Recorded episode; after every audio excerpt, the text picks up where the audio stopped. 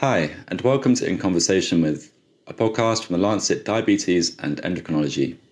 It's January 2022, and I'm your host, Jack Williamson.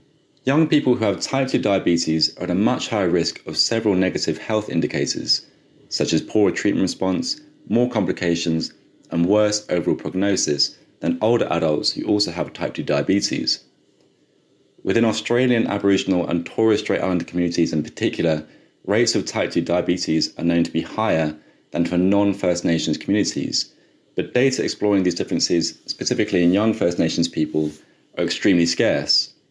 Moreover, concerns that First Nations communities have limited access to and engagement with health services sparks additional conversations around the ongoing legacy of historical and socio-economic inequities that are indelibly linked to the health of First Nations young people.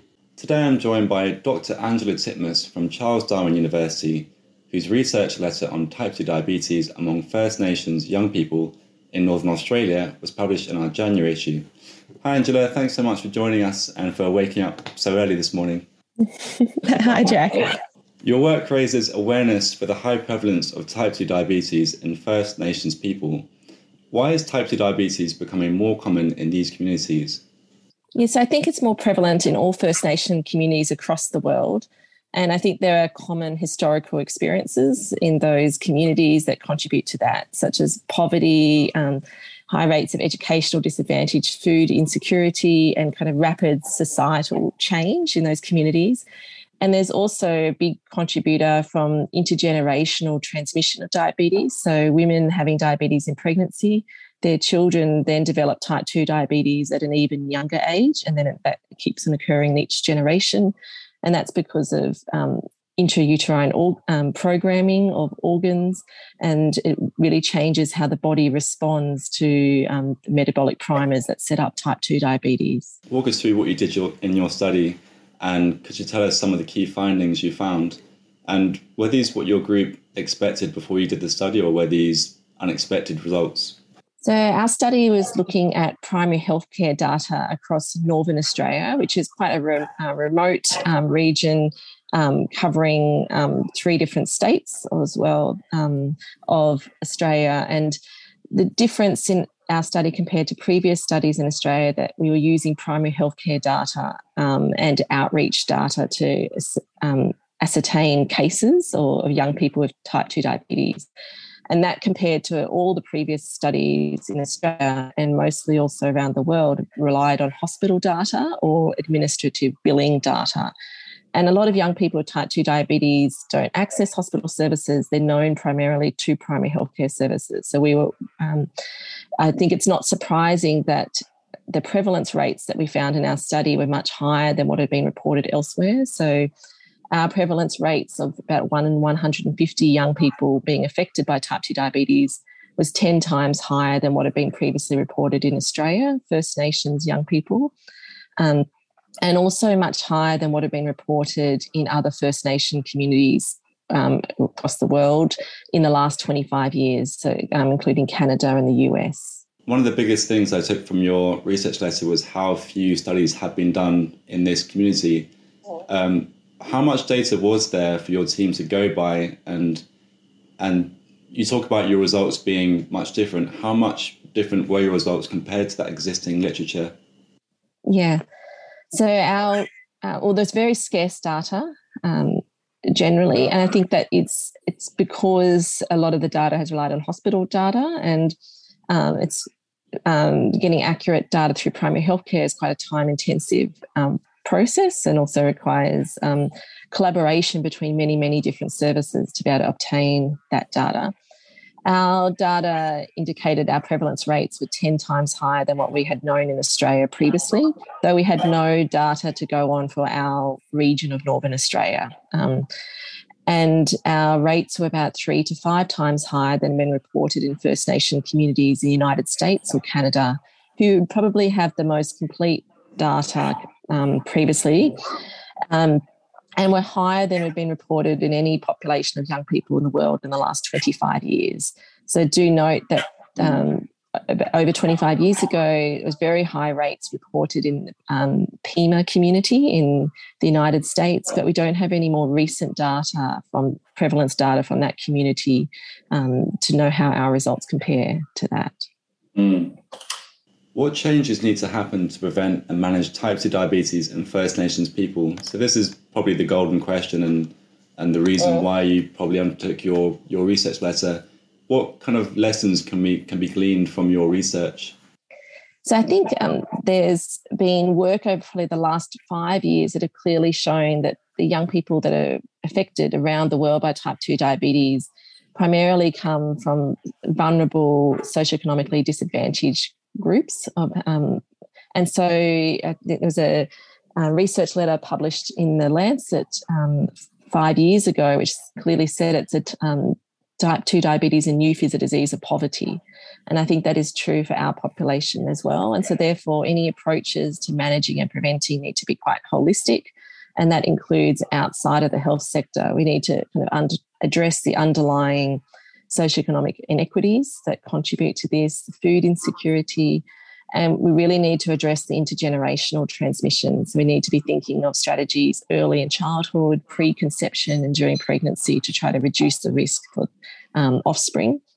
And um, we need to be thinking about how we really engage young people. I think um, what we do know from around the world is that these young people are quite um, vulnerable, often quite um, isolated. And I don't mean just physically, but I mean um, kind of isolated from healthcare or have limited access to healthcare. And therefore, these young people have even worse outcomes from a condition that we already know affects young people much more severely than it does older people. Could you talk about that a bit more? I think not many people, I imagine, might know that um, young people who have type 2 diabetes often have more chronic conditions eh, associated with more comorbidities. What are the differences, the main differences between uh, youth onset type 2 diabetes and adult onset type 2 diabetes? Yeah, so we classify youth onset type 2 diabetes as being that's diagnosed before the age of 25. I suppose just to clarify what that means. And we know that the pathophysiology is different, firstly. So we know that um, young people with type 2 diabetes have lost more of their beta cell function, which is beta cells produce insulin. We've lost more of that function right from um, time of diagnosis. And then the function um, loss progresses more severely in young people than it does in, and more rapidly than in adults.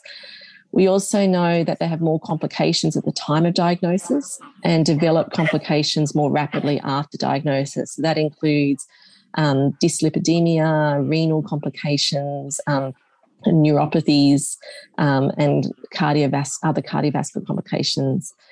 Um, we also know that they unfortunately don't respond to treatment as well as adult people, even when you're um, kind of controlling by adherence factors. It seems to be that the um, treatment response or the pathophysiology is quite different. And that may be because it's really prompted by intergenerational transmission and that intrauterine programming of organs.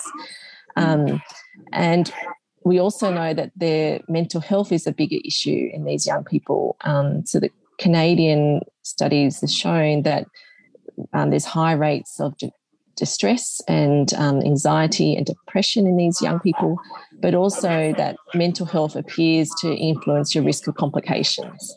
And that may be because you have more inflammatory um, cytokines, for instance, in your body, and that increases your risk of renal complications.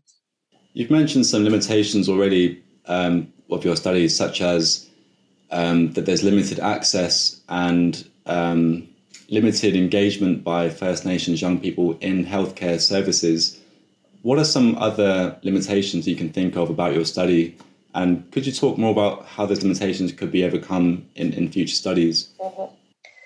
So um, you we're already working on repeating this audit. So one of our um, limitations is that not every service was included in every region. Um, so in some regions we had all services included, and we feel very confident in the accuracy of the data. But in some um, regions, it's probably an underestimate, as we had less services included, though we included the total number of young people as a denominator for our prevalence. So it's probably an underestimate. Um, and um, I think it's already shown because services have been very interested in these results. Um, services that weren't involved initially will be involved in the next audit. So I think it's um, the communities themselves um, think that it's a very relevant and important study. Um, some of the issues can be that there's only um, not electronic data collection or records in some of our services. So we're relying on paper records to be able to extract that. And so we're having to work on systems to be able to electronically extract that data for the next um, audit. And we also, is probably an underestimate, is that a lot of these young people are asymptomatic. They don't know they have diabetes. They don't necessarily present to the health system. And so, therefore, they're not diagnosed um, and they don't count in our number of cases. Also, um, we were very um, concerned to make sure that we weren't overdiagnosing young people to have an overestimate, and so required a lot of um, confirmation and communication back to health services to clarify data that had been provided and to confirm that if at all possible by collaborative evidence such as um, antibody results, C peptide results, physician letters. Um, and so we feel that the risk of overestimate is probably uh, um, quite small um, because of the steps that we took, but the risk of underestimate um, is probably um, substantial. So our prevalence, the true prevalence rates are p- probably much li- higher than what we've reported. Thank you very much for joining me today, Angela. It's a real pleasure speaking with you. Uh, thanks very much, Jack, for the invitation. You can read the original research letter now at thelancet.com. Thank you for joining us today. And remember, you can subscribe to In Conversation with wherever you normally get your podcasts.